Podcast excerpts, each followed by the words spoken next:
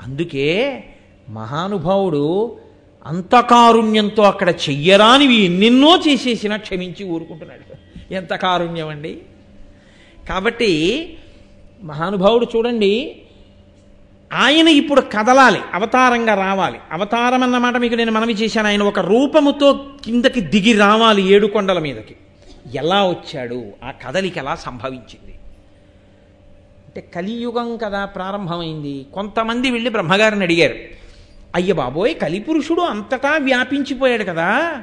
కలిపురుషుని యొక్క ప్రభావము లేని ప్రదేశం ఏదైనా ఉంటే చెప్పు మేము అక్కడే ఉంటామన్నారు ఆయన నవ్వి నవ్వి ఓ చిన్న దర్భచక్రాన్ని తీసి విడిచిపెట్టాడు. దీని నిమి ఎక్కడ విరిగిపోతుందో దాని ఇరుసు ఎక్కడ పడిపోతుందో అక్కడికి వెళ్ళి తపస్సు చేసుకోండి అన్నాడు. అదే నైమిషారణ్యం.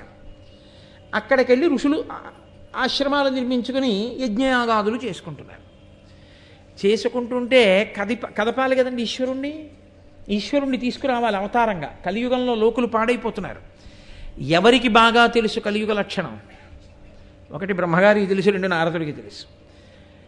చాలా పాడైపోతున్నా ఎవరికి మనం పాడైపోతున్నామన్న స్పృహ ఉండదు. బా మనం ఎంత బాగుపడిపోతున్నామో అని అనుకుంటారు.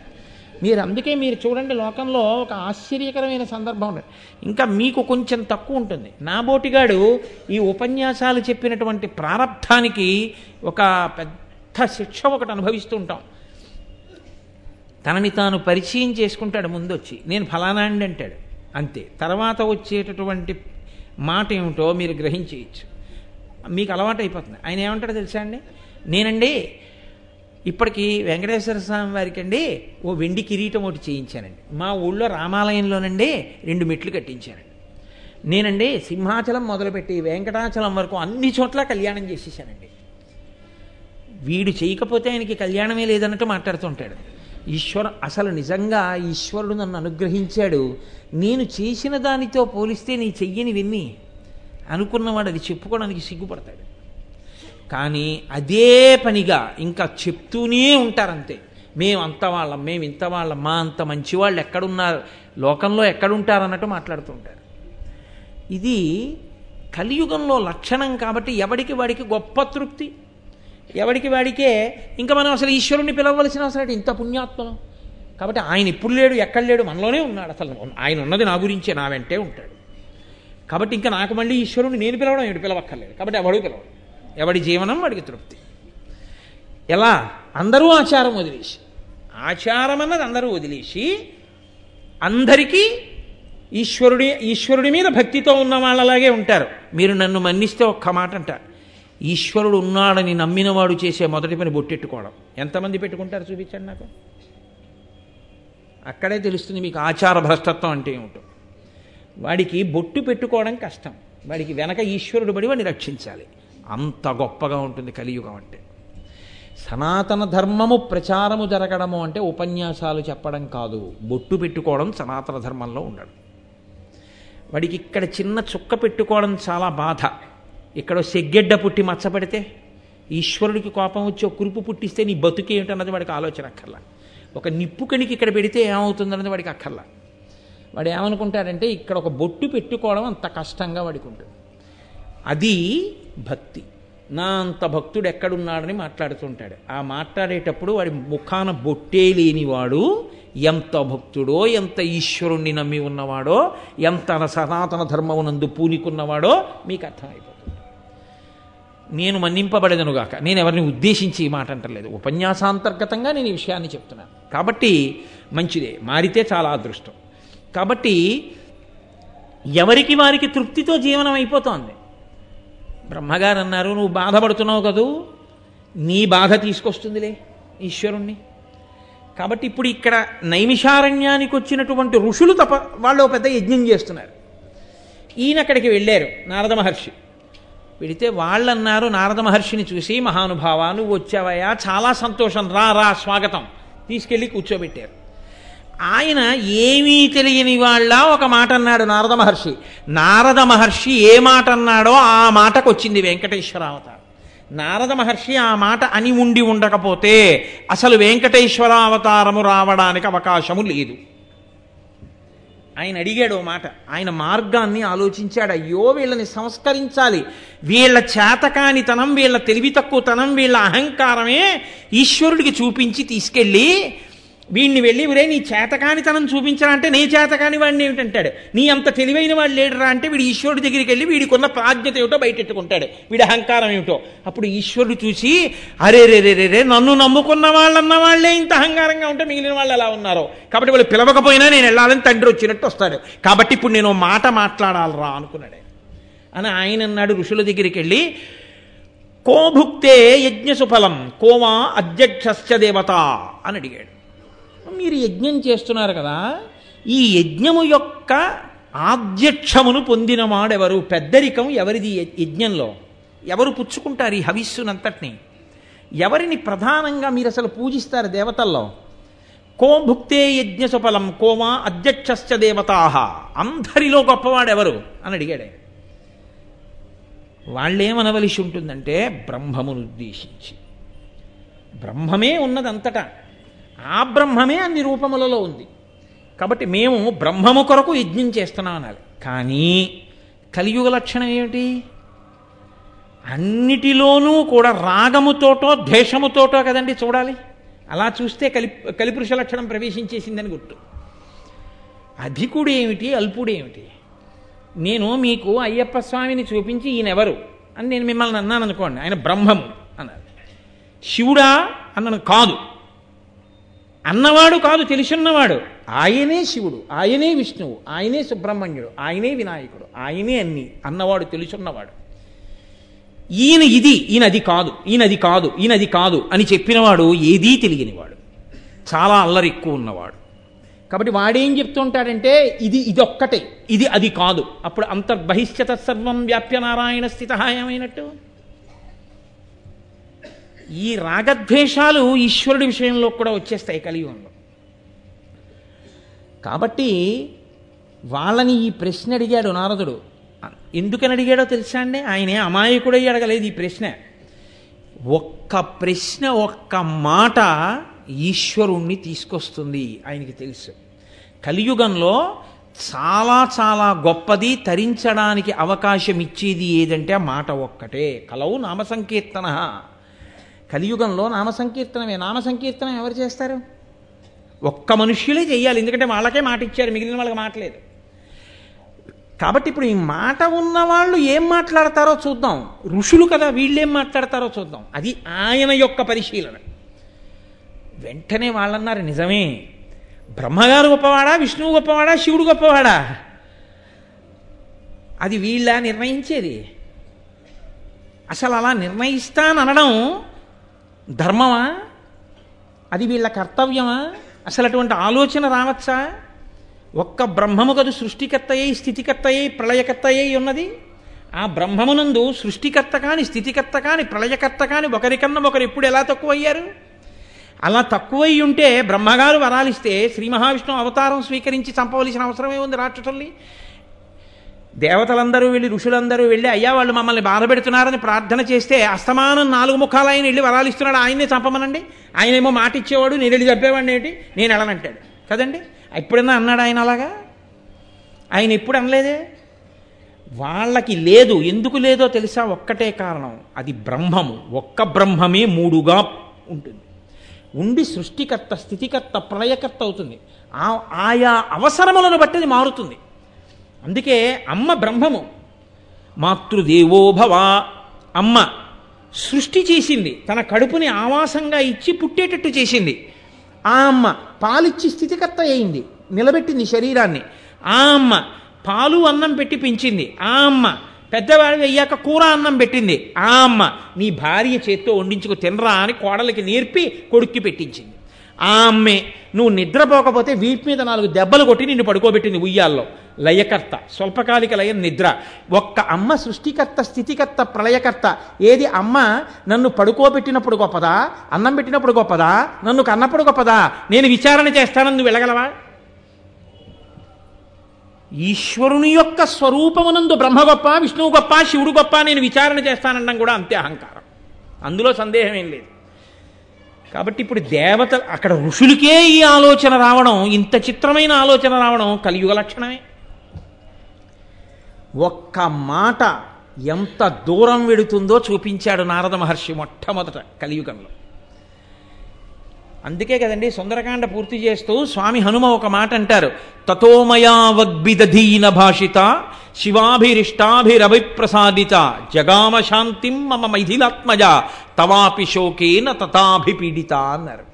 నేను నా మాటలతో సీతమ్మకి శాంతినిచ్చాను అన్నారు ఆయన. మాట శాంతికారకం మాట విప్లవకారకం మాట ప్రాణం తీసేస్తుంది మాట ప్రాణం పోసేస్తుంది. ఒక్క మాటతో తరించచ్చు. రామా రామా అలవాటు పడిన వాడు తరించిపోవచ్చు. ఎప్పుడూ పనికి మాలిన మాటలు మాట్లాడినవాడు హీనోపాధిలోకి వెళ్ళిపోను వెళ్ళిపోవచ్చు. మాట చేతనే మాటల చేత దేవతలు మన్నన చేసి వరంబులిత్తురున్. ఆ మాటల చేత దేవతలు మన్నన చేసి వరాలు ఇస్తారు ఆ మాటల చేత శత్రుత్వం వస్తుంది. జిహ్వాగ్రే వర్తతే లక్ష్మీ జిహ్వాగ్రే మిత్రబాంధవాహ జిహ్వాగ్రే బంధనం ప్రాప్తి జిహ్వాగ్రే మరణం ధ్రువం. నోటి మాట వలన లక్ష్మీదేవి కటాక్షిస్తుంది. నోటి మాట వలన బంధువులు ఏర్పడతారు స్నేహితులు ఏర్పడతారు. నోటి మాట వలన శత్రువులు ఏర్పడతారు. నోటి మాట వలన బంధనంలోకి వెళ్ళిపోతాడు. నోటి మాట వలన మృత్యువుని కౌగిలించుకుంటాడు. మాట కట్టు కడుతుంది కట్టు విప్పుతుంది. అంత గొప్పది. ఆ మాట గొప్పతనం ఏమిటో కలియుగంలో చూపించాడు నారద మహర్షి మొట్టమొదట. వా ఆయన ఒక్క ప్రశ్న వేశాడంతే ఎంత కదలికలు వచ్చాయో చూడండి. ఆయన మాట ఎన్ని కదలికలు తీసుకొచ్చిందో ఈ కదలికలు వెంకటేశ్వరావతారంగా కదలిక వరకు వెళ్ళిపోయింది అంతే అది నారదుని యొక్క గొప్పతనం అంటే. ఇప్పుడు ఈ ప్రశ్న అడిగితే వాళ్ళన్నారు సుబుద్ధే అని పిలిచారు. భృగు మహర్షిని. నేను మహర్షిని నింద చేయట్లేదు. నేను మహర్షిని తక్కువ చేసి మాట్లాడలేదు. కానీ భృగువు కూడా కామక్రోధములకు అతీతుడు కాడు. భృగువు అగ్నిహోత్రుణ్ణి శపించాడు ఒకప్పుడు. భృగువు శ్రీ మహావిష్ణువునే శపించాడు ఒకప్పుడు. ఆ భృగువు శివుణ్ణి శపించాడు. ఆ భృగువు బ్రహ్మని శపించాడు. ఆ భృగువు తన భార్యకి కష్టం వచ్చిందని అగ్నిహోత్రుణ్ణి శపించాడు. ఆయన అతీతుడేం కాడు. తానే అతీతుడు కానివాడు సర్వాతీతుడైన పరమేశ్వరుణ్ణా చూసి ఆ ఎవరు గొప్ప నిర్ణయించగలిగిన వాడు కలియుగ లక్షణం కాదండి. కాబట్టి ఇప్పుడు ఆయన బయలుదేరాడు. ఇది ఎక్కడ వరకు వెళ్ళిపోతుందో తెలుసా అండి ఈ ఉత్తతి నేను మీతో మనవి చేశాను. రాగము కానీ ద్వేషము కానీ కలగడానికి కారణం దేని నుంచి వస్తుందో తెలుసా? అహంకారంలోంచి వస్తుంది. శాస్త్ర ప్రమాణము వలన వస్తే వేరు. అహంకారంలోంచి వస్తుంది. నా అంతటి వాణ్ణి అని మొదలు పెడతాడు. నా అంతటి వాణ్ణిని మొదలుపెట్టి చేసింది ఏదో అదే పాపకర్మ. ఎందుకంటే దానికి శాస్త్రం ప్రమాణం కాదు. మీతో నేను మనవి చేశా గీతాచార్యుడు చెప్పాడు కార్యాకార్య వ్యవస్థితో తస్మాత్ శాస్త్రం ప్రమాణంతే. నువ్వు ఏది చెయ్యాలి ఏది చేయకూడదు శాస్త్రం ప్రమాణం కానీ నీ అహంకారం ప్రమాణం అయితే నువ్వు చేసింది పాపం అంతే. కాబట్టి భృగు చేసింది పాపమే. భృగు చేసింది పరిశీలనం కాదు. కాబట్టి ఇప్పుడు ఆ భృగు సత్యలోకానికి వెళ్ళాడు. వెళితే చతుర్ముఖ బ్రహ్మగారు కూర్చుని ఉన్నారు మహానుభావుడు నాలుగు ముఖములతో వేదం చెప్తున్నాడు. సరస్వతీదేవి వీణ వాయిస్తోంది. ఆయన శ్రీమన్నారాయణుడిని స్మరించి స్తోత్రం చేస్తున్నాడు. ఏమిటి దోషం? నేను మా గురువుగారి దగ్గరికి వెళ్ళాను అనుకోండి. నేను మా గురువుగారిని చూడగానే నేను నేల మీద పడి నమస్కారం చేసి లేచి నిలబడతాను నా కర్తవ్యం. మా గురువుగారు ఒక ప- ఇలా చూసి కూడా ఏమనకుండా ఏదో మాట్లాడుతూ ఒక పావు గంట సేపు ఊరుకున్నారనుకోండి. తండ్రి కన్నా గొప్పవాడైనటువంటి గురువుని నన్ను చూసి కూర్చోమ్మనలేదు గురువుగారని నేను ఏదైనా గురువుగారి గురించి వదరి మాట్లాడాను అనుకోండి. నేనా పాడయ్యేది గురువా? తండ్రి కూర్చో అనలేదని తండ్రిని అగౌరవపరుస్తామా? తండ్రి కూర్చో అన్నా కూర్చో వద్దు అన్నా ఆ ఆజ్ఞ పాలించడం తండ్రి గారు కాబట్టి ఆయన్ని నేను చూడడం నా ధన్యత.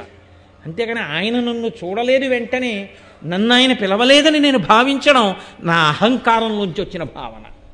అప్పుడది ఎలా శాస్త్ర ప్రమాణమైంది? కాబట్టి భృగువుకు వచ్చిన ఆలోచన అది. కాబట్టి ఆయన కిందబడి నమస్కారం చేశాడు. చూడలేదు బ్రహ్మగారు. అది ఆయనకి కోపం వచ్చింది కోపం వచ్చి పతితం సభృగం దృష్ట్వా నోవాచ వచనం విధి ఆ కిందబడి నమస్కారం చేసి లేచినటువంటి భృగువుని ఇలా చూసి ఆయన ఇలా తల తిప్పుకున్నాడు. ఆయనకి తెలియదండి ఈశ్వరుడి ఎందు అంతర్భాగం బ్రహ్మగారు. అసలు ఈయన ఎందుకు వచ్చాడో ఈయన ఎవరి మాట మేరకి కదిలాడో ఆ కదలిక ఏ కదలికకి దారి తీయాలో ఈయన ఎక్కడికి వెళ్ళాలో ఎక్కడికెడితే ఎవరు కదలాలో అన్నీ తెలిసిన బ్రహ్మగారు ఎందుకు మాట్లాడతాడు? ఆ కదలిక కోసం తాను కదలకుండా ఉన్నాడు. ఈ కదలిక లేని క- తనాన్ని కనిపెట్టలేని స్థితిలో భృగు ఉన్నాడు. కాబట్టి ఇప్పుడు ఆయన నన్ను పలకరించలేదని కోపడ్డాడు. సరే. కోపం ఉన్నవాడికి శాపవాక్కు వస్తుంది అది పెద్ద విశేషం కాదు. ఆయన అక్కడి నుంచి కదిలి కైలాసానికి వెళ్ళాడు. కైలాసగిరిమాసాద్య తత్దృష్ట్వా త్రిలోచనం. అక్కడ మహానుభావుడు మూడు కందులు ఉన్నటువంటి వాడు పరమేశ్వరుడు త్రయంబకుడు సదాశివుడు మహేశ్వరుడు ఆయన ఉన్నారు ఆయన పక్కన పార్వతీదేవి ఆయన తొడ మీద కూర్చునుంది. వాళ్ళిద్దరూ కేళియందున్నారు అది కామక్రీడ అంటే అస్తం పార్వతీ పరమేశ్వరులు పురాణాల్లో చాలా చోట్ల ఎలా కనపడతారో తెలుసా అండి? కామక్రీడలో ఉన్నారని చెప్తారు. కామక్రీడ కేళి కేళి అన్న మాటకు అర్థం నేను తరచు చెప్తూ ఉంటాను. అమ్మది లాస్యం అయ్యది నర్తనం. వాళ్ళిద్దరి కేళి వాళ్ళిద్దరు ఎప్పుడు అలా కలిసి ఉండడం అంటే అర్థం ఏమిటో తెలుసా? అదే పనిగా అర్థం బద్ధం లేకుండా కామక్రీడలో ఉండడం కాదు.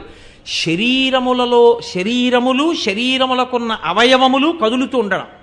లోకంలో ఏ ప్రాణిని చూడండి కదులుతూ ఉంటుంది. నేను ఇప్పుడు మాట్లాడుతూ ఇలా చేతులు కదుపుతున్నాను తల కదుపుతున్నాను కళ్ళు పెద్దవి చేస్తున్నాను చిన్నవి చేస్తున్నాను మాట్లాడుతున్నాను. నేను ఒక్కొక్క మాట చెప్పినప్పుడు అందులో అంతర్లీనంగా ఉన్న భావాన్ని నా ముఖంలో రసంగా ఆవిష్కరిస్తాను. నేను ఆశ్చర్యకరమైంది చెప్తే మీరు ఆశ్చర్యంగా ముఖం పెడతారు. నేను కోపమైంది చెప్తే మీరు కోపంగా ముఖం పెడతారు. భావములు లాస్యములు అమ్మవారు. నర్తనము కదలికలు పరమశివుడు. అది కేలి. అది వాళ్ళిద్దరూ కలిసి ఉండడం. అలా వాళ్ళు కలిసి ఉండకుండా వాళ్ళు ఆగిపోయారనుకోండి లోకము జడీభూతమవుతుంది. స్తంభీభూతమవుతుంది. అలా దర్శనం చేయడమే అదృష్టం. అందుకే ఆ తాండవ నృత్యాన్ని దర్శనం చేసి నమస్కరించి వస్తారు తప్ప నా డ్యాన్స్ బాగుందా అని ఆయన అడగాలని ఎవరు అడగకూడదు. కాబట్టి ఈయన కూడా ఏం చేసి ఉండి ఉండాలి కిందపడి నమస్కారం చేసిన వాడు నా అదృష్ట హేతువు పరమేశ్వర దర్శనమైందని ఒక స్తోత్రం చేసి వెళ్ళాలి. ఆయన అలా చేయలేదు. నన్ను పరమశివుడు పలకరించలేదు. అది శాస్త్రమా? అది అహంకారంలోంచి పుట్టిందా? నిర్ద్వందంగా అహంకారంలోంచే పుట్టింది. అది భృగువే కావచ్చు. ఎక్కడ అవసరాన్ని బట్టి అక్కడ అలా చెప్పక తప్పదు. నేను అందుకే మహర్షిగా నింద చేయట్లేదు.